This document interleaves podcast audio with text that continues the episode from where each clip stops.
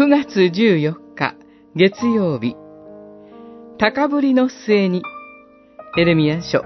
48章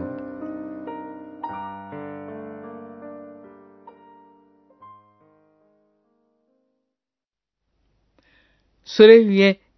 見よ、と主は言われる。傾ける者をモアブに使わす日が来る。彼らは、モアブを傾け、器から注ぎ出し、壺を砕く。48章12節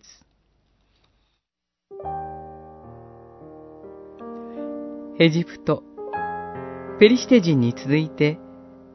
死海の東海岸に住むモアブ人についての予言が語られます。モアブは、これまで外敵に攻められたことがなく、平穏でした。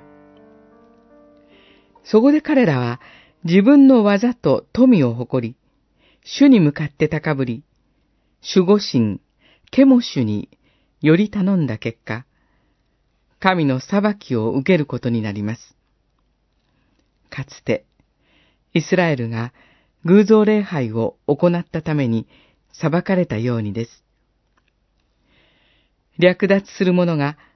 すべての町を襲い、一つとして免れるものはない。実際に、紀元前582年頃、バビロンの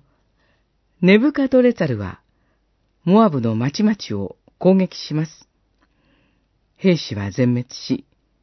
住民の多くは補修として連れて行かれることになります。かつて、イスラエルを笑い物にしたモアブは神によって同じようにされるのです。しかし、主なる神は、終わりの日に、私はモアブの繁栄を回復する、と約束されました。イスラエルの罪を嘆かれる神は、モアブの罪をも嘆き、立ち返ることを望んでおられます。その同じ神は、悔い改めて、ご自分のもとへと立ち返る者を、今も、イエス・キリストにあって受け入れてくださるのです。